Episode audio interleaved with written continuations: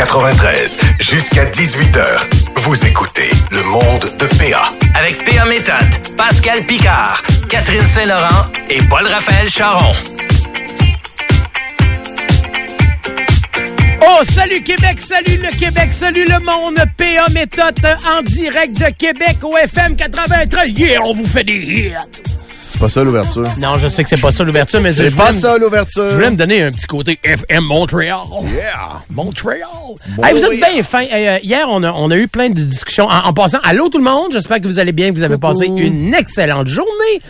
Et euh, hier, on, on a eu, on a eu, euh, on a eu une discussion sur un, un sujet, genre quelque chose qui se passait à Québec. Et aujourd'hui, Paul Raff va nous en parler un petit peu plus tard parce que justement, vous vous êtes déchaînés pour nous donner des réponses à nos interrogations et surtout à nous donner, vous aussi, euh, des, des, des, des petites histoires de- dans, dans le même Des genre. infos. Vos Mais c'est- expériences. Ouais, mais c'est surtout Catherine qui a travaillé là-dessus, je te dirais. Catherine, notre journaliste d'enquête euh, personnelle, euh, qui est allée... Personnel. Personnel. Ça, ça veut dire Ben, Ouais, ce que c'est Paul Raff n'a pas envie de faire lui-même, il délègue à quatre. Ouais, blessant. non, mais euh, je veux dire la journaliste d'enquête de l'émission. Oui. Vous comprenez. Euh, qui est allée au direct aux, aux infos. Ce que je racontais hier, c'est que ma blonde dans un Walmart se fait, je fais vraiment la version courte, mais dans un Walmart, se fait apostropher par une dame qui parle anglais puis qui prétend être une réfugiée de Moldavie, puis qu'elle a un enfant, un nourrisson à la maison, puis qu'elle n'est pas capable de payer pour ses, son, panier qui est plein d'affaires euh, pour bébé, là. des couches, du lait maternisé spécial pour les allergies, puis elle dit que son enfant a des allergies, puis il est intolérant, puis que bon. Et ma blonde, ben, de, de grand cœur, elle hein. dit, ben, je vais t'aider. oui, ok, je peux bien vous aider, je vais vous payer pour le lait maternisé. En même temps, je la comprends, tu sais, c'est comme un peu tristouné. là. Ben, elle a voulu l'aider, honnêtement. Ah ouais, puis c'est elle s'est Elle pas a voulu méfiée, mais, mais en même temps, c'était- c'est pas une, euh, c'est pas une arnaque, en tout cas, dont personne, en tout cas, dans mon entourage, avait entendu parler jusqu'à maintenant, là. Mais c'est avéré que c'était fort probablement. Je dis fort probablement parce que, euh, c'est un peu ça que la, la- police est en train de nous dire, mais fort probablement une arnaque, effectivement, parce qu'après avoir payé pour le lait maternisé pour la madame, mais lui, elle, il lui restait des affaires dans son panier. Là, Tu sais, ma blonde n'a pas payé le panier au complet, ça aurait coûté euh, possiblement des centaines de dollars. Sauf que le lait maternisé, c'était quand même au-dessus de 60 pièces pour la caisse de, de lait maternisé spécial, les allergies, machin. Et donc, euh, comme la dame restait dans le magasin et continuait de se promener pour essayer de trouver quelqu'un pour l'aider pour la suite, ben, elle a laissé la facture. Et avec une Elle facture, a payé, puis elle a on laissé peut la se faire facture. rembourser. Remboursé. Quoique, il semblerait, après, j'ai vérifié, puis chez Walmart, effectivement, normalement, ils remboursent euh, de la même manière que tu as payé. Fait que si tu as payé avec une carte Une de carte, crédit, ils remboursent la même sur ta carte. carte, ouais. Mais, ils vérifient pas tant que ça. Non, c'est ça, ça l'affaire. C'est qu'ils vérifient pas hier, tant, donc... Hier, il y a quelqu'un du Walmart qui nous a écrit que lorsqu'il retourne du lait comme ça, il le jette automatiquement. Ouais, en plus. Ouais. Fait que t'imagines ça, il a passé de la tablette à la poubelle. Remarque que là, la, la- la boîte étant pas ouverte, peut-être qu'ils peuvent considérer Non. que c'est encore scellé. Non. là. Non, non, non, il, nous l'a expliqué hier. Il dit, si le- un produit comme le lait Ouais. revient, Ce automatiquement, écrit, il jette. S'il est sorti du magasin. Techniquement, il est techniquement. Là, on s'entend qu'on Ben, est si dans tu un reviens flou, avec là. la facture, normalement, t'as sorti du magasin. Peut-être. Mais tu sais, on s'entend qu'il y a un flou, là, parce que normalement, c'est vrai que les gens sortent du magasin avant de il y se rembourser. Mais là, dans ce cas-là, elle, elle n'est pas vraiment sortie du magasin. euh. Hmm. Fait que c'est ça. Mais c'est enrageant pareil, parce qu'hier, c'est ça qu'on parlait, tu sais, c'est comme, tu sais, quand tu veux donner, tu veux faire du bien, tu veux juste aider. Ouais. Ben, à un moment donné, là, ça, là, ça, c'est- tu, tu deviens prudent après ça. Mm-hmm. Une aventure dans Ta blonde, elle va être plus prudente. là. Puis tu sais, c'est plate parce qu'elle pourrait probablement aider Ben- en étant juste, en, en ayant le cœur qu'elle a, là. La prochaine personne qui demande de l'aide, c'est sûr qu'elle va se méfier, mais cette personne-là, c'est peut-être quelqu'un qui aurait eu besoin d'aide pour vrai. personne-là, c'est peut-être toi. Ouais, normalement, si c'est moi, elle va me reconnaître. Elle va savoir que je suis pas. Si je lui dis que je suis un réfugié moldave, d'après moi, elle me créera pas, là. Mais en gros, aujourd'hui, euh, ben, hier soir, quand Paul Raff a raconté cette histoire-là, je me suis dit, bon, euh, je vais m'essayer, je vais appeler le service de police de la ville de Lévis.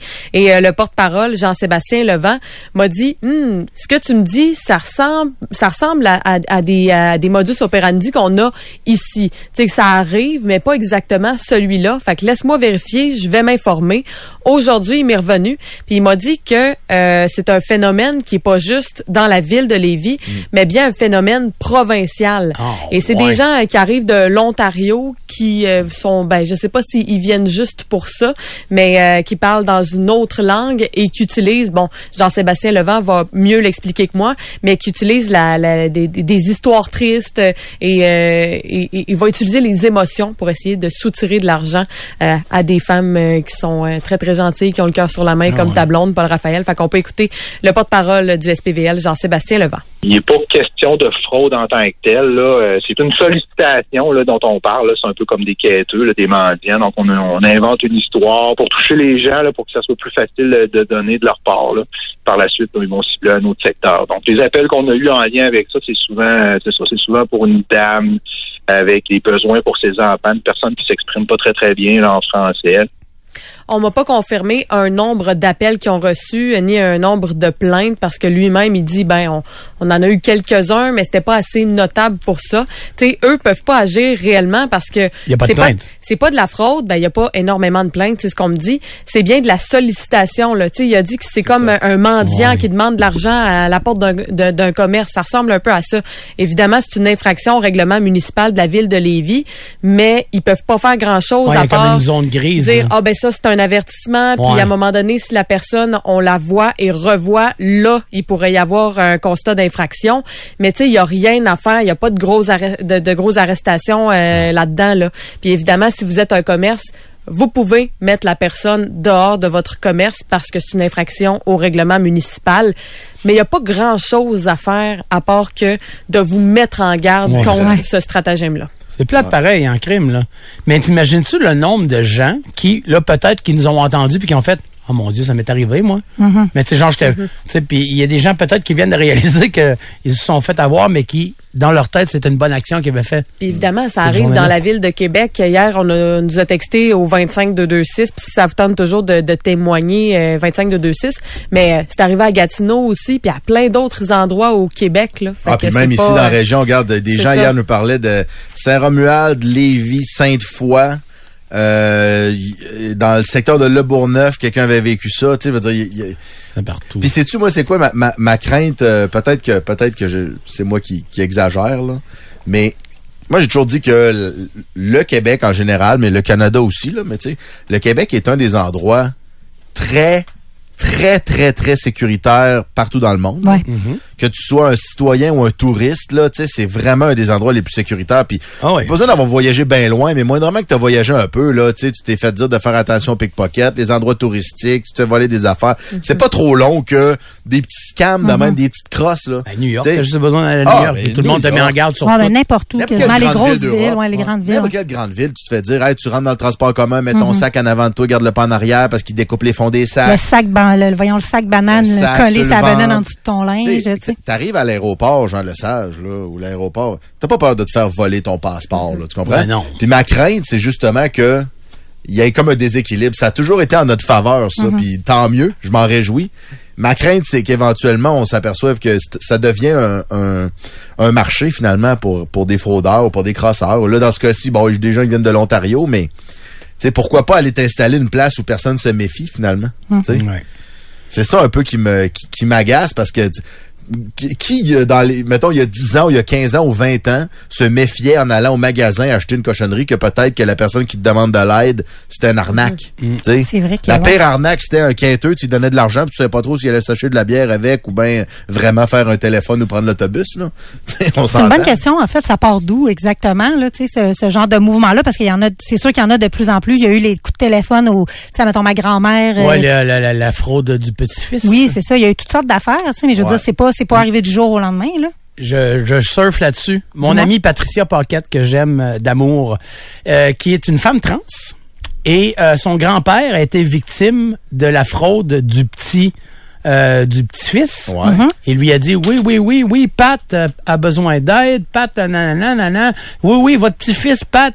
A dit, là, son grand-père fait, désolé, ce n'est plus un petit-fils, ça, c'est une petite fille maintenant. Puis il a raccroché. Hein? Fait qu'il l'a appelé tout de suite après, puis il a dit, regarde, il y a quelqu'un qui a essayé de se faire passer pour toi, Wow. mais en gars. Fait qu'elle a fait un post sur Facebook, ça a passé, je pense, dans la presse hier. Et, euh, fait que c'est ça. Fait que lui, il s'est, mais tu sais, il s'est fié un peu à ce qu'il a trouvé. Tu sais, puis ce qu'il a Ah ouais, trouvé, c'est ça. c'est ça. Fait que. Mais tu sais, genre, honnêtement, pour avoir voyagé un peu en Europe, là, c'est une place où il y en a toutes sortes d'arnaques. Là. Ah oui. Puis d'ailleurs, je vous suggère, en passant, tant qu'à faire la suggestion culturelle, euh, une émission qui s'appelle Arnaque en ville. Euh, c'est, écoute, moi, j'avais pogné ça, je pense, sur Netflix, là, mais ça doit être disponible sur différentes plateformes. Regardez sur Pas Internet. comme trois qui étaient des criminels, puis après ça, ils leur font faire des crimes un peu partout, genre des voler des affaires, puis tout ça. Puis, Apple TV, euh, Ah. ce serait disponible. Non, c'est Arnaque en ville, c'est vraiment un gars qui se promène partout dans le monde. Euh, c'est un, c'est un genre britannique euh, de mémoire. Là. Ça fait quand même quelques années là, que ça a été fait, puis j'avais regardé ça. Mais lui, dans le fond, il se promène de ville en ville pour se faire arnaquer. Pour essayer d'après Ah ça ouais. pouvoir interviewer les pickpockets, interviewer le. le... Puis tu sais, t'as toutes sortes d'arnaques là. Moi j'en ai vu là. Tu sais, t'as la fameuse arnaque de la fausse personne en chaise roulante qui va se, se parker devant un 7-Eleven, 7-Eleven, puis elle se lève, elle va s'acheter la caisse de bière, elle est pas en chaise roulante pantoute. Euh, J'ai vu la madame euh, tu sais, à quatre pattes comme en position euh, euh, d'un musulman qui prie là. Fait que tu sais comme sur les sur les, les genoux puis penché par en avant Ouais. là, puis avec une espèce de comme un voile intégral là, puis qui prie avec euh, juste les deux petites mains qui sortent en avant puis un petit cop là. Ben, pas qu'elle prie, mais tu sais qu'elle demande, euh, elle demande aux gens. En position de prière, Vraiment là. comme en Puis, puis la, la femme était restée là. Je me sais pas dans quelle ville j'étais, mais elle était restée là longtemps parce qu'on était passé deux, trois fois, puis elle bougeait pas pantoute. Puis à un moment donné, on l'avait vu se lever, c'était pas une femme pantoute, d'abord c'était un homme. Puis deuxièmement, se lève, enlève son voile, ramasse ses affaires, puis en dessous du, en dessous du, de l'espèce de fausse burqa, en chemise, pantalon. Ah. Pas, euh, tu t'attends à ce que ce soit magané un peu pantoute. Pantoute. Pas Ah. le gros drap, mets ça dans le pack-sac, le Bessic était plus loin, puis embarque sur le Bessic, puis retourne à la maison. Des arnaques, là, des faux du monde qui se font passer pour Des gens ça, puis ingénieux, Qui quêtent, puis etc., puis qui des transports en commun, qui viennent comme, qui essaient de fouiller, puis il y en a plein. Mais au Québec, tu vois pas ça. Ouais, en tout cas, tu voyais pas Puis ça. ça, tu sais, ça reste inoffensif un peu, tu sais, dans le sens que tu peux te faire voler un peu d'affaires, des affaires de. Mais tu sais, des, des scandales comme Norbourg, là. Ouais, ça, c'est des grosses fraudes. Ça, c'est des. mais- oui, mais à la base, ça a parti d'une idée, là. Ouais. Puis ça a juste euh, dégénéré jusqu'à. Mais en tout cas, euh, so- soyez prudents, mais soyez pas non plus trop prudents, over prudents. Ouais, mais dans ce cas-ci, moi, j'ai envie de dire, oui. soyez. Ben, soyez très prudents, mais quand même, essayez d'avoir un peu de cœur des fois. ça là. t'est Ouais, déjà c'est ça. arrivé, ça t'est déjà arrivé dans Walmart, quelqu'un qui t'a demandé de l'aider à payer, euh, tu sais, des- honnêtement, moi, Moi, ça m'est- m'est pas encore arrivé. Moi, j'ai déjà payé quelque non, mais- chose, la facture de quelqu'un devant moi à l'épicerie. Ouais, moi Mais tu Parce l'as que- fait parce que ça te tentait. Mais personne me l'a demandé. ça, exact. C'est ça que j'allais dire. Tu sais, la personne devant, elle commence à faire, oh, je vais enlever deux, trois affaires. Puis là, ça fait plusieurs années, puis j'avais fait, garde, c'était genre un... Il devait en avoir pour 20 pièces là. Ouais. Puis tu sais, j'ai fait, OK, garde, donne-moi le, je vais le prendre, pas de trouble. Puis... Mais elle m'a jamais demandé, la personne devant moi, pouvez-vous me payer mon jambon Mm-hmm. puis euh, mon paquet de ma- machin, là. Tu sais? Fait que... Je sais pas si ça vous est déjà arrivé de vous faire demander expressément d'une épicerie ou d'un supermarché ou de- de- de- d'un grand euh, Non, non, magasin. Peux-tu payer ma facture, s'il vous plaît? Je suis dans le trouble. Ouais. Hum. C'est sûr que c'est enrageant puis c'est décevant, mais tu sais, euh, Marie a pas de, a pas pris une douche en boule hier là, tu sais, euh, à cause de Non, ça. genre, non, mais elle se sentait traumatisée, mal, là, ça a coûté Non, c'est ça. mais- C'est, c'est, c'est, c'est, c'est- genre, c'est, c'est- Non, mais ton fait- amour propre puis ton orgueil puis toutes des affaires, mais tu sais, Ben, c'est fait fourrer de 70 pièces aussi. c'est là. fait de fourrer 70 C'est- pièces. c'est quand même C'est plate, 70 là. pièces que tu mettras pas sur ton linge? Exact. Donc, euh, elle aurait pu mettre C'est ça le drame dans l'histoire. Vous écoutez les meilleurs moments. Le monde de PA.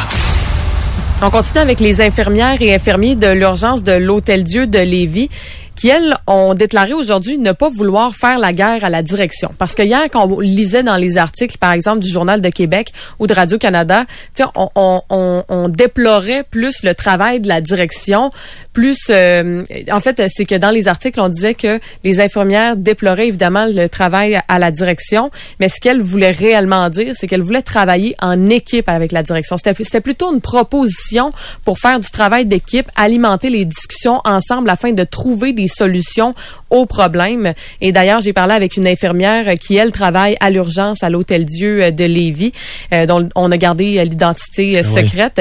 Et elle est consciente des problèmes sur son milieu de travail et espère plus de collaboration avec ses supérieurs. On l'écoute. Il n'y avait pas nécessairement de conversation là, sur les solutions entre les infirmières et la direction. Puis à mon avis, c'est là la problématique. On sait là, que qu'on en manque d'infirmières, qui va pas en apparaître demain matin. On veut plutôt qu'on ait un, partenariat pour montrer que notre métier, c'est pas euh, c'est pas juste un désastre. On veut pas non plus décourager là, les jeunes qui font leur étude dans le domaine de la santé. Donc, on prône plus le travail d'équipe que, que de, de chialer. C'est important pas- le travail C'est d'équipe. pas le chialage là, qu'on veut retenir là-dedans. Carnaval. Et, C'est un euh, mélange entre le bonhomme carnaval Ouais. puis euh, Et un confidentiel. Investigation. Ouais, c'est ça. Et euh, surtout, là, euh, tu sais, on parle de problèmes, manque de personnel, euh, hospitalisation trop longue, euh, la gestion des lits, mais surtout le temps supplémentaire obligatoire, le fameux TSO. Ça, c'est une, un, un des plus grands litiges qu'il y a en ce moment. Ah ouais. Le TSO, c'était supposé être une mesure qui était d'exception. Puis que là, ben, tu sais, je peux pas parler pour les autres étages, là, mais tu sais, mettons, mon département à l'urgence, nous, c'est devenu quand même courant, là, tu euh, moi, quand je pars travailler, il faut que j'y pense, OK? Est-ce que je m'apporte deux lunchs? Est-ce que je m'apporte deux kits? C'est pas- c'est- c'est- c'est d'éviter de ça se préparer euh, des plans le soir avec ses amis, avec sa famille. Sa Euh, famille. C'est ça, là. Puis on rappelle le TSO, là, c'est que tu rentres euh, un chiffre de 8 heures, puis à la fin de ton chiffre, on te dit, ben, tu vas rentrer un autre 8 heures, là. un autre là. Fait que ça fait des 16 heures de suite. Et puis... euh, C'est pas une font- fois de temps en C'est temps, ça, là. ils peuvent faire ça euh, des journées de suite. Puis c'est pour ça que dimanche, comme on peut lire dans les articles, euh, Journal de Québec, Radio-Canada, puis c'est ce que l'infirmière m'a confirmé, il manquait vraiment beaucoup, Beaucoup de d'employés dimanche. Moi, je me pose quand même une question par rapport à ça. Y a-t-il une étude qui est euh, sur le sur la dangereuse la dangereuse euh, Dangerosité. la dangereuse merci beaucoup euh, Paul Raff. la, de, la- de travailler justement 16 heures. Ah ben oui, il y en a des études. Ben- Écoute, il y a des études qui démontrent qu'après un certain nombre d'heures, là, je veux pas m'avancer parce que là, je les ai pas sous les yeux, mais c'est c'est quelque chose comme euh, justement autour de, de, de 16 heures de mémoire. Là. Euh, si tu t'as pas dormi puis que tu as travaillé pendant ce nombre d'heures-là, au volant, t'es es équivalent de Ben, quelqu'un qui est ça. en état d'ébriété. T'as les capacités affaiblies. Les médecins qui font des gardes de 24 heures, c'est la même affaire. Ils font des gardes au cours desquelles c'est la personne responsable de la santé des gens. Là, tu sais. Par exemple, s'il y a une urgence, etc., là, tu es le médecin de garde, là, c'est toi là, qui est la personne qui va sauver la vie de la personne, du patient. Puis quand tu sors, tu prends ton char, tu es consulté, co- considéré comme ayant les facultés affaiblies. C'est fou pareil. Hein? Ben, j'allais parler C'est des camionneurs, justement. Tu sais, c'est la, je veux dire, c'est, Ouais. T'as des vies entre les mains, que tu sois en train de conduire une vanne Ouais, ou ouais. que tu sois en train de. Puis L'infirmière à qui j'ai parlé, tu c'est- c'est c'est pas mal le souhait de tout le monde. tu c'est- Ces gens-là adorent leur travail, puis ils veulent continuer à exercer leur travail, mais dans des conditions dans lesquelles ils mettent pas la vie en danger des patients, puis Ouais. ni leur vie en danger quand C'est- ils sortent du travail aussi. Il y a quelqu'un qui nous écrit quelque chose au 25 de 26 puis euh, je trouve qu'il a raison. C'est le problème, c'est c'est vraiment qu'il manque de monde. C'est pas la faute de l'employeur. Lui, il doit s'assurer que tous les chiffres se fassent. Puis c'est vrai aussi. Tu sais, euh, l'établissement, lui, il faut qu'il qu'il y ait du monde sur son plancher. Puis s'il n'y a pas de monde, ben, il est obligé de dire, ben, je m'excuse, mais je suis obligé. Tu sais. Le problème est complexe, en fait. Ben oui, ça fait longtemps complexe. que ça s'accumule comme ça. Puis c'est comme de quoi qui a été balayé en dessous du tapis tout le temps un peu. Ouais, là, mais, les- mais j'aimerais ça voir dans les prochains mois, moi, si une fois que les ententes vont être signées avec les syndicats, là, parce que, tu sais, la FIC faisait partie du Mm-hmm. Front commun, la grosse négociation qu'il y a eu dans, dans la fonction publique, là. Une fois que les ententes de, de, de, de convention collective vont avoir été signées, là, ça veut dire que les, les syndicats puis les membres des syndicats, donc les infirmières, vont avoir accepté l'offre de, de patronale. À ce moment-là, là, on en a quand même pour quelques années là, de cette convention collective-là à pouvoir essayer de redorer un peu l'image de la profession. Oui. Tu sais, là, il y a, il y a aussi ça. Là, ça va, j'aimerais ça, moi, dans les prochains mois, voir ça. Une fois que les ententes sont signées, les conditions de travail sont supposées être pas si pires. mais tu sais, c'est parce que c'est ça l'état. Non, mais c'est, les deux choses qui manquent pour, con- pour convaincre des gens d'aller faire des cours de soins infirmiers. d'accord avec C'est de leur dire les conditions de travail sont correctes, puis regarde comment c'est une job qui est valorisante, qui est tripante, tu sauves des vies, tu travailles dans le milieu de la santé qui est un milieu stimulant, puis tout le monde le dit. Toutes les infirmières à qui je parle me disent c'est un métier extraordinaire, c'est le plus beau métier du monde. C'est ce qui nous arrache le cœur de pas pouvoir le, pratiquer. Et là, les conditions, normalement, avec la convention collective, sont supposées être, c'est supposé être réglé. Après ça, il va y avoir une job de revalorisation de la Ouais, profession là. à faire. OK, ouais, le ça, problème ça est passe là. par là. beaucoup de monde. Ouais, c'est ça.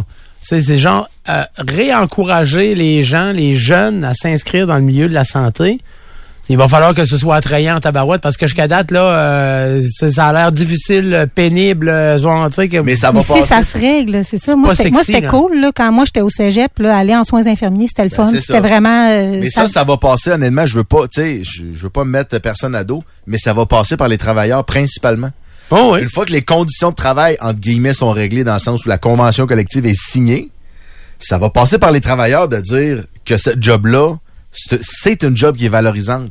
C'est une job qu'il faut que tu, il faut qu'on y- qu'on y, y porte attention, qu'on y réfléchisse. Puis les jeunes ont d'affaires à aller s'inscrire en soins infirmiers. C'est pas c'est pas les syndicats qui vont recruter, c'est pas le, le- le- le ministre de la santé qui va convaincre des jeunes d'aller. Ben. C'est quand ils vont voir leurs parents, puis c'est quand ils vont voir leurs leur grands frères, grandes sœurs ou d'autres personnes euh, dans le réseau de la santé avoir une job qui a du bon sens, qu'ils vont y aller s'inscrire. C'est ça. Mais je pense que s'ils se sentent valorisés, ça va être plus facile justement de valoriser l'emploi. Ben, c'est sûr, c'est ça, mais, mais pour moi, Ça ça, va ça ensemble, mais, tu sais. mais tu sais, pour moi, ça, c'est supposé de s'en venir, là. Je- Mhm. Je suis peut-être, euh, je suis peut-être idéaliste. Non, là. mais il faut. Mais là, il y a une des, une des négociations les plus, les plus importantes, des, des, une des plus grandes grèves dans l'histoire de la fonction publique québécoise. Ben là, c'est là que c'est supposé d'être partiellement réglé. Absolument. La convention collective qui détermine les conditions de travail elle est supposée d'être correcte, là, si les, Supposé. si les syndiqués signent, tu Tu sais. sais, Il y a quelqu'un qui nous dit ici là, il y a un autre problème dans tout ça, là, et je ne suis pas placé pour juger ou pour confirmer ou euh, ça, mais il dit que il y a tellement de temps partiel, euh, tu sais que, puis y a tellement plus de temps plein que obligatoirement ça finit toujours en TSO parce que justement il y en a qui sont juste là pour 16 heures, il y en a qui sont là pour 30 heures, puis c'est plus payant aussi de faire du TSO si tu es à temps partiel. Paul? Je comprends, mais Ouais. d'un sens, ça, ça relève de l'organisation du travail, ce qui Ben est oui. aussi euh, enchâssé dans la convention collective. Là, Puis en même temps, je dis ça comme ça, mais si t'es, c'est peut-être plus tentant d'être temps partiel si, en sachant que tu vas faire du TSO de toute façon, sinon, fait que dans le fond, à ton temps plein devient tellement plus d'heures que si t'étais temps partiel que finalement ton temps partiel devient temps plein. Ouais, quand même, ça. malgré toi. Ouais. Je sais pas si c'est clair ce que je viens de dire, Oui, mais non. vous avez dit oui. OK, j'ai gagné. Moi, j'ai rien dit, moi. non, c'est pas. Vous écoutez les meilleurs moments. Le monde de PA. On va discuter, euh, bon, on en jasait justement durant la pause, euh, Paul, euh, Pascal et moi, euh, justement de de- d'une chronique de Valérie Godreau euh, de, ce matin. Et puis, euh, je pense que ça va être intéressant qu'on sonde les gens là-dessus. Ouais, grand sondage. Hey, ça faisait Le longtemps. monde de Ben, PA. attends, recommence ça. Il faut qu'on... C'est l'heure du grand sondage, le monde de PA. Hey, ça faisait longtemps, mais il me semble qu'on n'avait pas eu cette année encore. Téléphone en main, sauf si vous chauffez, bien sûr. Ouais. Application texto, destinataire 25226. Euh, la question, c'est, êtes-vous pour ou contre, sondage, c'est souvent ça, pour Ouais. ou contre, euh, le fait de, je sais qu'il va y avoir beaucoup de paramètres, là, mais êtes-vous pour ou contre le fait Ben, Explique-le comme faut. de créer une zone 24 heures à Québec? Puis on va en discuter. Mais une zone 24 heures, c'est quoi? C'est une zone euh, à l'intérieur de laquelle les commerces peuvent être ouverts 24, 24 heures, heures. sur 24 et faire affaire 24 heures sur 24. Y compris les bars. Bon, la raison pour laquelle je vous parle de ça, c'est effectivement la chronique de l'excellente Valérie Godreau du Soleil, qui a repris la chronique urbaine de euh, François Bourque. Hein? Euh, Valérie, donc, écrit une chronique concernant la, la stratégie Centre-Ville 2030 qui a été présentée euh, hier par la mairesse de Montréal. Vous allez me dire, c'est à Montréal? Oui, mais quand on consulte les acteurs de la vie euh, urbaine de Québec, ils disent tout, on va checker comment ça se passe à Montréal, puis euh, on, On verra. On verra. Hein? Et c'est pas sans rappeler le, le projet de Denis Coderre en 2014 de mémoire, euh, qui avait proposé de faire une espèce de justement un projet pilote là. Il l'avait pas essayé, Ouais, il avait essayé un projet pilote où les, les bars pouvaient fermer à 5 heures ou à 6 heures, Ouais. mais il arrêtait de vendre de la boisson quand même à 3 heures. Puis ça avait pas été un, un succès extraordinaire. Mais là, l'idée, c'est pas seulement les, de, de vendre plus de boissons, c'est de, de, de faire des centres-villes, vraiment des pôles euh, d'activités culturelles, tu sais Comme à bien des places dans le monde. comme à bien des places dans le monde. Donc, êtes-vous pour ou contre la création d'une telle zone 24 heures dans la ville de Québec? La première question, c'est, ben, bien sûr, c'est où? Euh, parce qu'on s'entend qu'au milieu d'un quartier résidentiel, ça marche pas. Il faut non, que ce soit ça. un endroit euh, à vocation culturelle. Euh, bien sûr, on peut penser à la Grande Allée. C'est un genre parce que tu sais aussi il va y avoir il va avoir l'enjeu du bruit, il va y avoir l'enjeu de l'achalandage, Mhm. euh, du bon voisinage, ça c'est certain. Euh, rue Saint-Joseph, Mhm. effectivement, ça pourrait peut-être faire l'objet de de ce genre de projet là. La pyramide Sainte-Foy, hein, peut-être, là. Je, je- Il n'y a pas plus de monde qui habite autour de la pyramide. euh? Ben, c'est Ouais. beaucoup d'étudiants, c'est majoritairement Ouais, des étudiants autour de la pyramide. Mais euh, tu sais un, un tu sais comme mettons euh, tu vas à tu sais au Mexique, entre autres les bars ferment pas. Euh, tu vas à Mexico City. Ben, écoute, l'exemple que Valérie met dans sa chronique, c'est Berlin. Puis tu sais, Berlin, moi j'y ai Oh. été, puis c'est vrai que Berlin, là, tu sais, les bars ils rouvrent le vendredi soir puis ils ferment le lundi matin. Mais euh, il y a des avantages et des inconvénients à ça. Berlin, c'est une c'est c'est un des pôles vraiment là, un des, une des plus grandes concentrations et un lieu d'influence de la musique électronique, des DJ, Ouais. euh, de la musique house, puis tout ça, c'est vraiment la musique techno. C'est vraiment un, endroit où il s'en crée énormément, où les artistes Budape- vont pour... euh, Budapest, Ibiza aussi. euh, c'est ça. Mais tu sais, puis mais C'est des villes qui vivent 24 heures. Exact. Puis Berlin, euh, comme de fait, les bars, mais fait que oui, ok, il y a un avantage, on va dire sur le plan culturel, mais moi je l'ai vécu là. C'est pas parfait là quand tu, tu te lèves le matin, tu t'en vas prendre ton café au café du coin puis ça dort ses tables parce que le monde Ah, est non, oui, non, mais- non non mais le monde ça sort le vendredi soir. Là, rendu à 7-8 heures du matin, ils vont faire un power nap au café. Ils se réveillent, ils se pognent une pelule, puis ils retournent clubber jusqu'à dans 48 heures. Là. Ouais, mais si tu traverses terrain de soccer puis t'en reçois un ballon, t'es pas surpris, là. Tu sais, Ouais. là. Ouais, non, sais. Ouais, mais là, le quartier, a- Mais moi, j'étais en passant, ça m'a pas dérangé comme touriste. Mais tu sais, comme citoyen, je me dis, c'est vrai que forcément, ce genre de d'activité-là, ça amène une clientèle un peu bizarre. là. Moi, ce que je me demande, c'est que, entre autres, moi, ben, je, je- j'ai fait quelques grandes villes à travers le monde, mais, tu sais, j'ai souvent été dans le centre-ville, centre-ville, vraiment dans le, le- et là, c'était ouvert 24 heures. Mais je pense pas que dans les périphéries, tu sais, je pense pas que ça, ça serait général. Ça serait justement, comme tu dis, un quartier ou une zone où, euh, genre, là, ça serait comme ça, mais me semble que quand tu t'éloignes un peu des centres-villes, c'est plus comme ça. Ça ferme à 3 heures comme Ouais. d'habitude. Ben, puis, dans d'autres places euh, dans le monde, ils ouvrent, euh, ils ouvrent des bars, des clubs, là, je dirais plus là. Euh, mettons à 6 heures du matin, Oui. il y a des DJ qui sont là puis qui font de la musique les en daylight, ça. Exactement, des daylight. Tu sais ça aussi ça pourrait être une solution. Tu Ah sais, oui. hey, on ferme pendant euh, tu vois à partir de 3 heures on ferme parce qu'on est obligé, mais revenez à 6 7 heures. Tu sais c'est ouais, mais qu'est-ce que tu fais en attendant? Moi, je pense que tu perds du monde. là. ben, tu Ouais. perds du monde, Mais- mais Ou en tout cas, ils vont où, ce monde-là? T'as aussi une autre tranche de personnes. Tu sais, je sais qu'il y en a un restaurant à Québec qui fait euh, des brunchs le dimanche, puis c'est des boozy brunch. C'est comme ça que ça s'appelle. Ah oui, c'est pas des lendemains Ouais, de brosse. exactement. Ah Je pense que c'est au Birab Basta. Je pense que c'est ça. Je pense que c'est au Birab Basta. Ils font Il y en des a boozy. plusieurs, là, ouais, il y en a plusieurs, mais entre autres là, London parce que j'ai- Jack en a fait. j'ai une gang d'amis qui Des vont là euh, festifs. des fois là euh, boozy brunch euh, le, le dimanche puis ça pogne au bout là. Il y a un DJ, il y a tout le deuxième Ouais. étage euh, qui, qui danse puis tout ça, mais évidemment, Ils ont je pas très faim d'après moi. ben, ce sera pas la clientèle euh, qui veut juste prendre un déjeuner tranquille en buvant son petit café. Non, on va te prendre deux œufs euh, des dents. Ah ouais. On va prendre deux œufs et un mort de peace. Donne-moi un steak le plus cuit possible. Va te prendre un bagel au Tiger Bomb. Tiger Bomb. Wow, la plupart des auditeurs euh, sont, sont favorables. J'avoue que je suis surpris. Je pensais qu'il y aurait plus de gens en désaccord à cause justement de la Ouais. difficulté à avoir du bon voisinage là. Mais euh, une des des euh, des ben, des expériences qui pourraient être faites, puis c'est soulevé, je le rappelle dans la chronique de Valérie Godreau euh, dans le Soleil, euh, elle parle d'événements ponctuels, genre le Nouvel An. Euh, le festival d'été. Tu sais, le festival d'été pourrait, ils font déjà des after Ouais. effects qui appellent. Ouais, ouais. Ils pourraient faire des shows jusqu'à 3 heures du matin euh, dans le manège militaire, des scènes intérieures à 3, 4, 5 heures du matin. L'affaire, puis en passant, c'est moi, c'est quelque chose que j'ai déjà vu au festival de Baie-Saint-Paul. Ouais. Euh, des shows au, euh, à l'aube. Ouais, mais, euh, à 5 Festival heures, du bout 4 du heures monde, et Le festival du 5 bout du monde à, à Gaspé aussi. euh, Ah c'est à 5 heures du matin, puis c'est le soleil qui se lève. Mais écoute, quand j'étais allé à Miami, là, euh, on- il fallait acheter des billets pour aller dans un club. Ouais. Tu tu pouvais pas arriver là le soir puis rentrer. Puis ils ouvraient la plupart à 2 heures puis 3 heures du matin. Ils ouvraient pas avant ça. C'est- C'était 2 heures du matin Ouais, mais, le l'opening. monde- mais, mais les gens, ils vivent quand? Ils dorment quand? Moi, je Ben, pense que tout. C'était un autre style de vie. tu. C'est- T'as le c'est- choix dans la vie. Soit t'es des chevaliers de colon ou tu te pètes sa MDMA. là. C'est ça, c'est Tu un, euh, c'est un style de vie où si tu dors pas pendant 5 jours, après ça, tu dors 3 jours, finalement. euh. Mais moi, depuis le début, admettons, ce que je connais de ça, là, je pense que c'est que c'est une question de- d'habitude. Tu sais, tu parlais de ton terrain de soccer. Tu t'en vas sur un terrain de soccer, tu fais pas chialer que tu as un ballon d'en face. Ouais, c'est c'est que là, y a, on n'est pas sur le terrain de soccer. Faudrait implanter ça quelque part. Puis le fait de faire un événement ponctuel, les gens, ils savent pas trop c'est quand. Faut comme que tu crées l'habitude à quelque part, Ouais. que les bars. 100% tu sais, Parce que d'arriver dans la vie du monde, admettons, puis de dire, bon, ben, à partir de maintenant, vous autres, ça a toujours été tranquille, mais finalement, euh, à côté de chez vous, ben, on fait un terrain de soccer, fait que je chialez pas si vous avez des ballons d'en face. Les gens vont dire, Ah ouais. hey, wow. En passant, tu c'est un très bon point. Puis, tu sais, quand il est question d'événements ponctuels comme le FEC ou le Nouvel An, moi, j'ai juste vécu le changement d'heure d'un bar. Ah oui. Eh oui. Puis juste ça, là, l'heure de plus, là, quand, quand on reculait l'heure, là, c'était la jungle. On le savait en passant, c'était connu. Oui. La fin de semaine du changement d'heure, là, la nuit du changement d'heure, c'était pas plus payant. Pourtant, tu te vends pendant une heure de plus, là, mais c'était pas plus payant parce que les gens étaient juste tellement torchés qu'ils restaient une heure de plus maganés, dans le fond, dans, le- dans le bar. Là. C'est parce qu'en fait, overall, là- pour une heure seulement, Ouais, mais t'as pas jungle. plus ni moins d'heures de ton année. C'est ça l'affaire.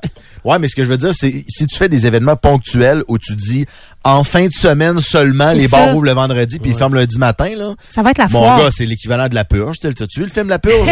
c'est la purge à Québec, là. Hey, t'as une fin de semaine où est-ce que tu peux pendant pas, dormir, puis ouais, les pelules. Tu sais, on s'entend que je, puis je, je, je- je suis peut-être un peu fataliste là, parce que l'idée de ça, c'est de faire un pôle culturel. Ce que Valérie, dans sa chronique, euh, écrit dans Le Soleil, c'est qu'elle elle était à des événements à Toronto, ouais. d'art visuel, où ils font des expositions, des projections de pas- films à 6 heures ou à 5 heures du matin. Pas un décran auton, là. Non, c'est ça. Tu prends une pointe de pizza en regardant un film japonais, traduit, puis euh, c'est une ouais. expérience Ah, artistique trippante. Hein? Mais c'est pas un déchronoton. Faire de la catamine en regardant Goldorak. à Québec, tu m'annonces que dans le temps des fêtes ou au jour de l'an, ça ferme pas pendant 72 Ouais, c'est heures. ça. Allô, le déchronoton, là. Ah ouais. C'est pas une proposition artistique, là. Non, mais moi, je, je serais curieux quand même de savoir si, tu sais, dans les grandes villes du monde où c'est comme ça, si, tu sais, il doit pas avoir de, de, de presse pour le 3 heures du matin. Tu sais, à 3 heures moins quart, tout le monde qui se colle des verres parce que ça finit à 3 heures. c'est un des avantages, effectivement. Puis euh, Puis à Lascaux. 3 heures, puis le Lascaux, pas rien que le Lascaux, tu sais, à 3 heures, quand tout se vide, puis les restaurants se remplissent justement, puis c'est là que ça brasse Oui. habituellement. Les taxis. Les taxis, Un taxi affaire. écrit, euh, oh, ouais, ouais, ça, ça serait une autre affaire, par Ça exemple. désengagerait Euh, un tu sais, taxi. si tu veux ouvrir 24 heures, assure-toi d'avoir du monde pour ramener du monde. Ben, Oui, mais c'est que plus les- facile. ah oui, C'est vrai, plus facile parce que jour, ouais. au lieu que ton, ta demande elle soit, elle soit concentrée à, entre 3 heures moins quart et 3 heures et quart, ben là, à toutes les heures du jour et de la nuit, t'as du monde qui appelle Il faut prendre que le les taxi. autres services suivent aussi. là. Tu sais, Il y a quelqu'un qui dit euh, Ouais, mais là, maintenant, les Ashton, euh, McDonald's de ce monde, là, où est-ce que le monde va s'acheter euh, leur, petit, euh, leur, petit repas là, pour absorber l'alcool, ben, ça ferme à 22 heures. Ça ferme pas à Ouais, 3. c'est ça. Avant ça, c'était, tu sais, moi, je me souviens, tu sais, on allait au Palace, puis après ça, euh, Bouvier, euh, Normandin était ouvert, t'avais la Ashton qui était ouvert. Ben, tu sais, je pense qu'il y a il encore des ouvert, places là, que c'est 24 heures, mais évidemment, il y en a beaucoup moins. Je veux pas revenir à mon affaire d'habitude, là, mais c'est parce que les habitudes ont changé aussi des jeunes. Je pense qu'ils vont pas veiller comme nous autres, on allait veiller. Tu sais, la grande allée, ça a changé. Ben, je sais pas. Tu sais, il y a peut-être la pénurie de main-d'œuvre aussi. Mais ça fait un Fait- château, je ça pense, hein. y a-tu encore autant de monde qui Euh, sort? Moi, un je m'étais fait, ouais, moi, je m'étais fait Ben, dire qu'il y avait beaucoup de la génération après nous qu'ils ils sortaient vraiment moins que Moi, j'ai fait le saut, par exemple. Je suis sorti, là, je suis rendu un, un excellent père de famille, puis mon vendredi soir, j'écoute mes programmes, là. Mais euh, je suis sorti, moi, dans Basseville, il y a quelques semaines, là, genre à fin de l'automne passé, là. Mhm. Puis euh, Tabernouche, ça faisait le line-up. Il y avait des fils devant les bars. Ouais. Ah, ça Moi, dépend des où. fils devant les bars, j'avais pas vu ça depuis mon cégep. Ben non, là. nous Mais- autres, je veux dire, c'est la grande allée, c'était toutes des gros bars, Ouais, puis mais ils c'est étaient full. ça s'est déplacé. C'est ça l'affaire. C'est plus Grande Oui. Tu sais, avant ça, je on allait au Vogue, après ça, on allait au Sherlock, après ça, on allait au Brandy. Mais tu sais, regarde la Voûte. concentration de bars C'est qu'il y avait. Il y avait le Palace aussi, il y avait le Palladium, il y avait. Ouais, il y avait le show l'impression- bar. J'ai l'impression qu'il y avait bien Le plus bar de à bars, que les bars étaient plus gros, c'était bien beau avoir déplacé du monde. Les bars en basse-ville, il n'y a pas autant de capacité de place pour du monde que ce qu'il y C'est avait. quand la dernière fois t'es allé? Ben, Parce qu'il est rendu avec plusieurs bars. Honnêtement, Saint-Joseph. Ouais, euh, que je me trompe. mais, mais tu sais, je te dis. je veux Saint-Joseph, ça brasse Je pas veux mal. pas te vieillir parce Saint-Joseph, c'est genre dans bien, les. Saint-Joseph, il y a du monde. deux, trois dernières années, il y en a peut-être ouvert trois. Ah ouais. Ah L'autre ouais. aussi, Ah ouais. euh, si tu vas. C'est impressionnant. à- si tu vas à Sainte-Foy, Il va falloir que je sorte ça à l'air, Colin. Ouais, tu, tu te couches à 9h30. Ah ouais. Et après moi, va mollo. si tu vas à Sainte-Foy, le mercredi, tu vas voir une file le long de, de, de la, pyramide. Ben oui, mercredi pour- shaker. C'est ça. C'est plein à côté. Ah Mais ouais. ça, Bon, c'est les universitaires qui vont à la pyramide. C'est Gépien. C'est. Cégep, Oui, c'est a pas l'air Mais très c'est, c'est les étudiants. Oui, c'est C'est ça. beaucoup les étudiants. Ouais. C'est au shaker en général parce que justement le mercredi, c'est le vin au Ouais. Tu coste. sais, on sort quand c'est moins cher. On n'est pas cave, hein? Ben, que- On n'est pas calme. Hein, on n'est pas calme. Aïe, aïe, aïe. Mais, euh, mais c'est un projet quand même qui- qu'il faut euh, s'attarder. Puis euh, tu vois, si je me fie euh, pas mal au 25 de 2.6, la plupart des gens sont en faveur d'un truc comme ça. C'est sûr qu'il y en a qui ont peur là, de, de, de- que ça va être comme jungle puis tout ça, là, mais Ouais, mais puis de tout, euh, quand Pascal parle d'habitude, je pense que t'as vraiment raison. Peut-être que ce serait une jungle au début, mais à un moment donné, tu t'habitues, puis honnêtement, si c'est circonscrit, mettons à Grande Allée puis Saint-Joseph, on dit ça que dire. Ben honnêtement, les gens qui vivent autour de Grande Allée puis Saint-Joseph, c'est déjà pas mal l'asile jusqu'à Ben, 4 heures ben, du matin. l'été Fait que tu sais, de avec, 4 à euh, 6, là, ça change. Rendu Avec là, la Grande Allée euh, l'été euh, pendant le festival d'été de Ben ouais, Québec. c'est ça. Saint-Roch XP aussi. Moi, j'ai ça, resté, ça? à, j'ai resté de à place. un jet de pierre de, de Saint-Joseph, là. Puis je vais te dire euh, que ça reste ouvert jusqu'à, ju- que ce soit 24 heures ou que ça ferme à 3 heures. Là. juste être dans la rue, dans le fond, Ça à, change rien. à gueuler au lieu d'être dans le bar. Là. Ben, C'est- finalement, ben, ils vont peut-être rester pas. au bar plus parce que longtemps. là, Mais non, c'est ça que je veux dire. C'est que dans le fond, ça. fermé, pas fermé, il va- les gens, ils s'en vont quelque part après. Là. Ouais. Là, on met ça au pire, là. Ça se peut que ça aille très bien, d'ailleurs. Absolument. Ouais, mais je m'attends un peu à un petit junk Ouais, pareil. un petit peu, là, Comme ancien barman, je peux te dire, là. T'as plus le droit de toucher personne. Avant ça, ça se battait comme des chiens. Ouais, mais là, ça va prendre des, ça va prendre des portiers. non, non, c'est vrai. Ça va prendre des vrai, portiers, ça se battait comme des chiens avant. Il y en Ouais, a pas, mais- là? Ben, il y en a, oui, mais, ça, a. mais ça dépend des places, là. Mais euh, ça va en prendre partout parce que là, il y a du monde qui sont pas capables de se, de, de se doser. Là, au moins, à un moment donné, il y avait une heure butoir, tu sais. Que, hey, on disparaît parce que de toute façon, c'est fermé. Moi, je m'en suis souvent servi de l'argument, mais non, mais mes pompes coulent plus. C'était un mensonge absolu, mais.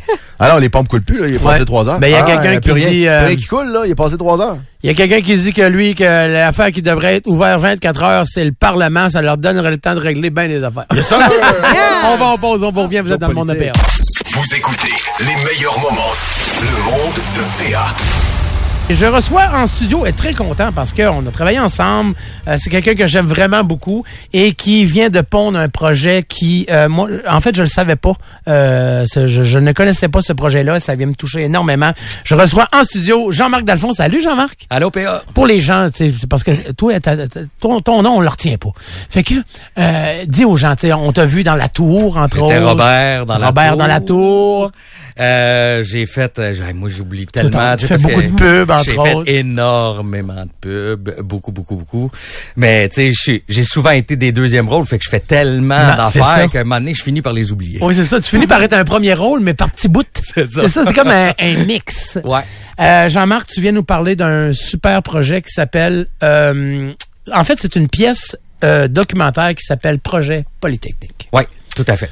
Jean-Marc, euh, on va commencer en se disant les vraies affaires. Toi, tu as un lien quand même assez direct avec euh, la, la- la- la tragédie de la Polytechnique, si tu peux Ouais. nous en jaser. Ben, en fait, moi, j'avais 16 ans en 1989. euh, Et puis, euh, le matin, le soir du 6 décembre, euh, on regarde les nouvelles. Puis, je pointe la TV en disant, ben ça, c'est l'école d'Anne-Marie.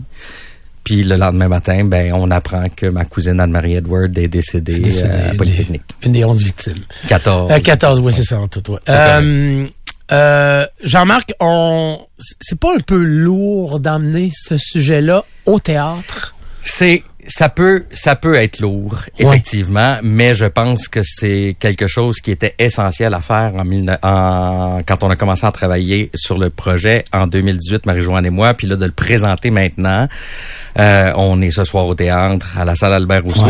Fait que euh, en fait, moi depuis que j'ai les réseaux sociaux à chaque année, je prends le temps de oui, je sais, publier tu le nom publies des la filles. liste à chaque, je l'ai vu sur Twitter cette année. Et le 6 décembre 2018, il y a des gens qui m'ont écrit qu'elles avaient couru après, qu'elles avaient mérité leur sort. Voyons donc. Ça fait que euh, moi, je pouvais pas laisser ça lettre morte. Il fallait que je réfléchisse à ça. Et puis, Marie-Joanne Boucher et moi, on se connaissait pas du tout. Ou à peu près pas. Tu sais, on s'était vu une demi-heure dans notre vie. Puis Marie-Joanne, elle avait publié un autre post sur euh, Facebook pour commémorer le 6 décembre. Parce qu'elle se sent une responsabilité. Elle a un gars, puis elle se sent responsable d'élever un gars- son gars d'une bonne manière. Fait que on s'est mis à s'échanger. Puis là, l'idée est née de faire un spectacle sur le ici et maintenant qu'est-ce que c'est qu'on peut faire collectivement pour essayer de prévenir un Polytechnique 2.0? Parce que sur les réseaux sociaux, la manosphère, la masculinité radicale est vraiment, sa langue se délie de moment en moment. Et on a découvert une communauté virtuelle qui vénère le tueur de Polytechnique et qui l'appelle le prophète. Euh, donc, euh, je me disais que je devais bien ça à ma cousine, Hein? d'essayer de d'essayer de de- d'éveiller les consciences à cette réalité-là, parce que souvent notre réflexe, c'est de se dire que ça me tente pas de voir ça. Ça me tente pas de savoir que ça existe. Ça me tente pas de d'être conscient de ça, mais ça n'empêche pas que ces gens-là font partie de notre société, ils font partie de notre cité, puis de pas vouloir les regarder, ben ça empêche pas qu'ils vont être là. Amènes-tu ça d'un côté, euh, genre, et comme, c'est compliqué de parler de ça sans sans sans s'en aller justement dans des terrains dangereux. Mais euh, comment t'as décidé de traiter euh, euh, la tragédie là-dedans, dans, dans dans la pièce, dans ta pièce documentaire? C'est parce que honnêtement, gars Jean-Marc, je- on est des amis, je vais te le dire, ça, ça me fait peur de voir ça. J'ai une crainte, j'ai j'ai peur d'être transpercé C'est, c'est drôle parce que tu vois, Alex Barrette est venu voir le show. Oh, mais soir. lui, il est angoissé, il prend des peluses, pas pareil, ça. il, est venu, il est venu voir le show puis il, il, il, il savait que j'étais dans le show mais il savait pas pantoute qu'est-ce qu'il s'en venait voir puis tout le kit puis là oh mon dieu Polytechnique tout le kit puis après le spectacle Alex euh, a pris le temps de m'écrire puis il en a parlé en ondes il dit c'est le spectacle le plus important que j'ai vu de toute ma vie euh, Pascal? Ben, ça me faisait penser à la When They See Us, là, qui était une série euh, sur, euh, je pense, c'est Netflix. Ouais, Netflix, parlait, ouais. c'était un- une erreur judiciaire, puis le traitement que des personnes, euh, des jeunes noirs avaient reçu, en tout cas faussement accusés. Puis c'est Oprah, Oprah Winfrey qui avait dit, euh, si vous autres vous trouvez ça difficile à regarder, imaginez que nous on vit ça encore à tous les jours. Fait que c'est important, c'est un devoir de regarder ça. Je trouve que ça semble être un petit peu dans le même genre. C'est impossible à regarder, mais en même temps, le fait de pas le regarder, ça fait qu'on n'est pas sensibilisé à ça. Fait que c'est important, je pense, comme devoir de mémoire. Les là. familles des victimes sont venues voir le spectacle, sont toutes venues. Euh, Il y a des survivants qui, qui sont venus voir le spectacle. euh, et tout le monde nous dit merci. Ouais. Fait que on, on le fait, puis on, on, on, on ne va pas dans le passé tant que ça. Tu sais, on parle du présent, vraiment.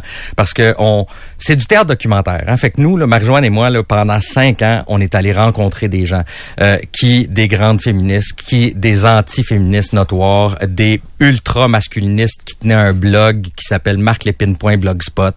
Eh oui. 700 pages de texte. Première personne accusée au Canada d'avoir fomenté la haine envers les femmes.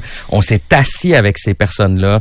Guy Morin, euh, de Tous contre un québécois des armes à feu. On s'est assis avec Guy. On s'est assis avec Nathalie Provost, Jacques Duchesneau.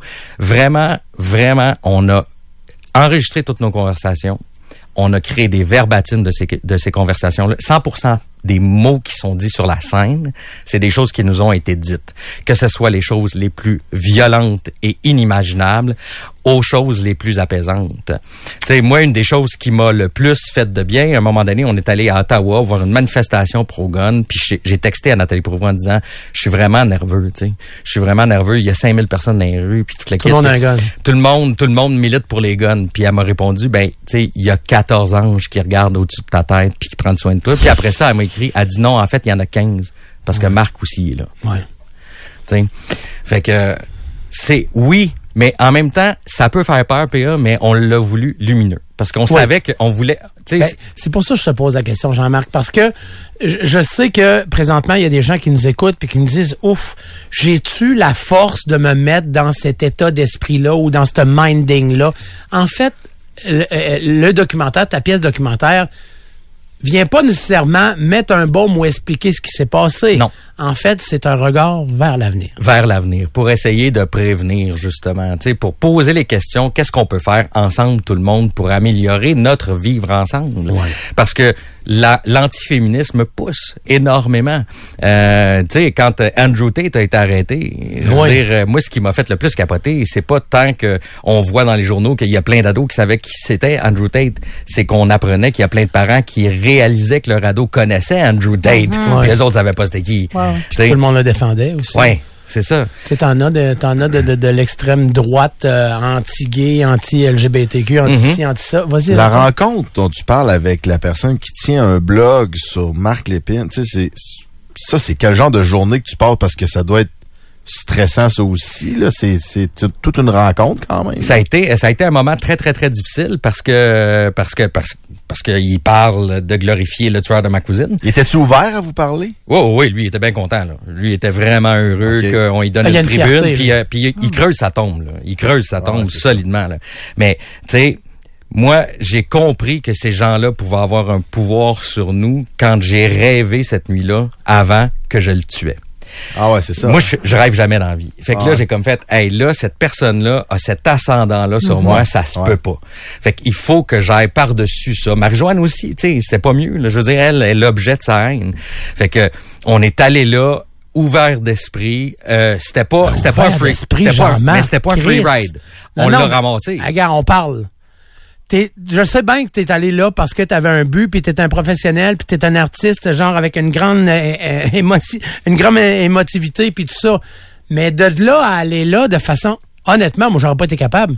Ah, ben, j'ai- c'est sûr que ça a été euh, la journée la plus difficile de nos vies. Eh, moi, j'aurais serré le volant dans le char en affaire épouvantable avant de rentrer là. là. Ben, moi, j'ai appelé une amie puis euh, qui est psychologue, puis j'ai broyé au téléphone pendant quin- une demi-heure euh, avant le rendez-vous. Tu sais, fait que T'étais-tu obligé de te faire ce- ce- cette violence-là à toi-même? absolument pas. J'étais pas obligé pantoute de le faire, mais considérant que ma cousine a fait partie des 14 puis que euh, ma famille s'est battue toute sa vie pour le contrôle des armes à feu, ma tante Suzanne, mon cousin Jim était aux premières loges quand Alan Rock a annoncé le registre euh, le, le registre des armes. Euh, il, il travaille pour Police se souvient, ben avec Police se souvient parce que c'est du monde bénévole. Tu sais, je me disais que là, j'avais une occasion de créer quelque chose qui dépasserait ma propre petite personne Ouais. pour... euh, fait si tu me demandes, quand je sais ce que je sais aujourd'hui, est-ce Ouais. que j'aurais fait le chemin que j'avais fait si j'avais su ça il y a cinq ans? C'est sûr que ma réponse est non.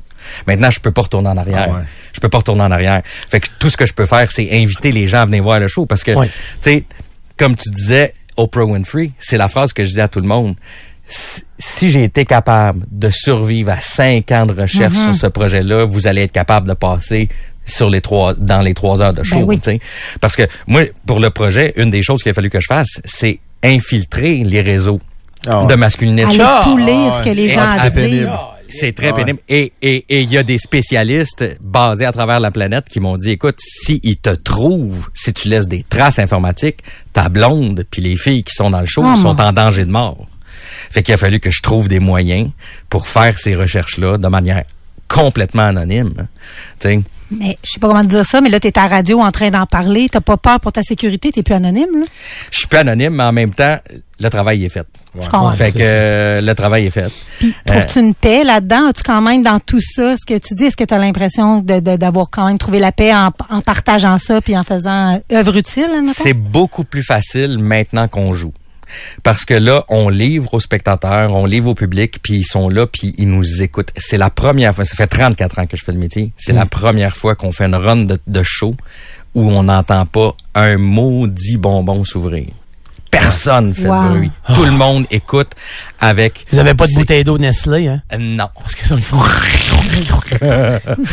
hey, Jean-Marc, euh, tantôt, on en a parlé. euh, de- depuis, depuis les événements de la Polytechnique, euh, tu sais, moi, je, je viens d'une petite place en Gaspésie qui s'appelle Chandler, puis nous autres, on a Mhm. vécu un peu ça par procuration, euh, parce que euh, c'est dans l'histoire aussi, il y a l'histoire de euh, Sarto Blais, Mhm. qui est un gars de chez nous, qui était l'ancien coloc de Marc Lépine et qui s'est enlevé la vie euh, quelques semaines ou jours après la, Ouais. la tuerie parce que justement, il se sentait impliqué là-dedans puis qu'il n'avait pas pu rien faire. Et les parents de Sarto, eux, se sont enlevés la vie un an plus tard. Ouais. Les deux, dans un chalet. Euh, Jusqu'à maintenant, j'ai rarement, mais rarement vu des articles où on on allait vers ce petit complément d'histoire-là, qui est quand même important, je trouve. Puis tu Ouais. vois, tu vois, quand, quand je t'ai demandé dans tes recherches, ça t'es-tu passé euh, Sarto Blais euh, dans les mains, puis tu me dis Le oui. nom de Sarto été sur le mur de, mo- de, de mon bureau à maison pendant cinq ans. Ouais, hein? Ouais. Le fond de cette histoire-là. C'est. euh, est-ce que les gens, lorsqu'ils sortent de, de ta pièce, Jean-Marc, est-ce que les gens sont sont tristes ou ils réfléchissent ou ils, ils sont dans quel état quand ils sortent de là? Les gens souvent sortent du spectacle en nous disant merci, Oui. pas mal plus que bravo. Ce qui fait bien mon affaire, pour Ouais. être bien honnête. Euh, et puis euh, il y en a qui sont, il y en a, il y en a qui sont transis. Euh, mais euh, il y, en- il y en a qui, qui font comme ok là ça me fait réfléchir. Il y a beaucoup de gens qui m'écrivent trois quatre ben qui m'écrivent ou qui écrivent à Marie-Joanne là, parce qu'on a écrit ce show-là ensemble. Euh, trois quatre jours plus tard vont dire ça roule encore dans ma tête ton spectacle. Tu sais ça me fait réfléchir.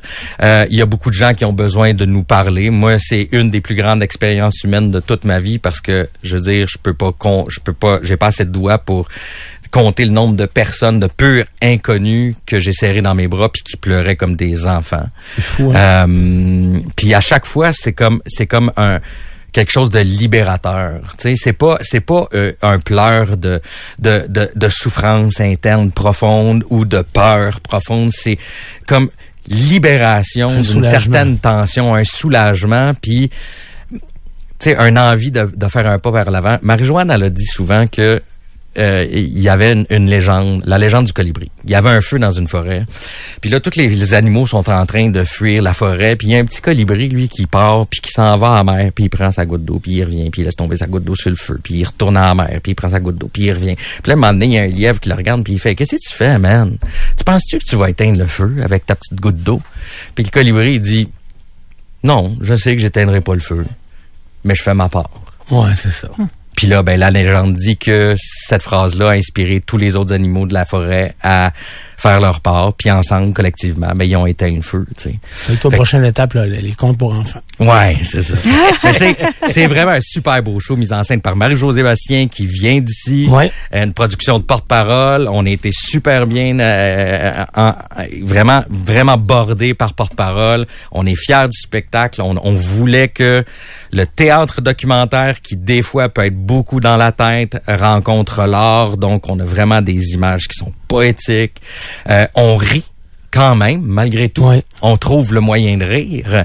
Euh, Puis ça fait du bien. Tu sais, c'est comme des soupapes le fun. Il y a des moments où c'est vraiment très, très, très intense. C'est profond. Tu sais, je veux dire, on, on vit par procuration ce que mon personnage vit. Il y a Moi, juste Marie et toi euh, sur le on est neuf sur cinq. Vous êtes neuf sur On est neuf sur cinq. Il y a, il y a sept autres acteurs avec nous. En fait, cinq acteurs, deux musiciennes. Euh, qui sont extraordinaires. La musique est live, la musique euh, composée ex- expressément pour le spectacle par Ludovic Bonnier.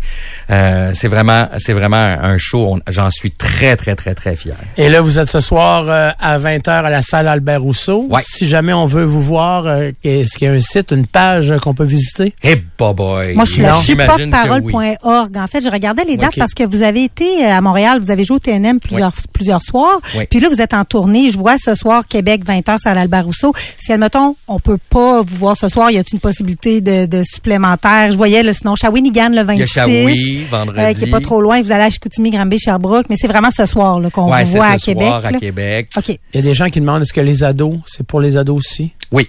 Oui. Oui, oui, oui. C'est sûr que ça prend une préparation. Oui, c'est ça. Moi, je- à tous les soirs, j'enlève mon costume, je redescends dans la salle, je vais parler aux gens. S'il y a des gens qui viennent ce soir avec leur ado, puis qui ont besoin que j'explique des affaires, puis que je leur parle, je vais être là. Wow. Oui. Wow! Il y a quelqu'un qui dit pourquoi ne pas le faire dans les écoles? Ah. On, ça, ça viendra éventuellement. Ça viendra éventuellement parce que les matinées scolaires qu'on a faites, euh, ça, parce que les jeunes ne connaissent pas l'existence de l'attentat de Polytechnique. Et puis, le devoir de mémoire, c'est notre oui. premier rempart Absolument. face à une redite de l'événement. Hey, Jean-Marc, merci d'être toi. Merci. On va pas. Vous écoutez les meilleurs moments. Le monde de PA.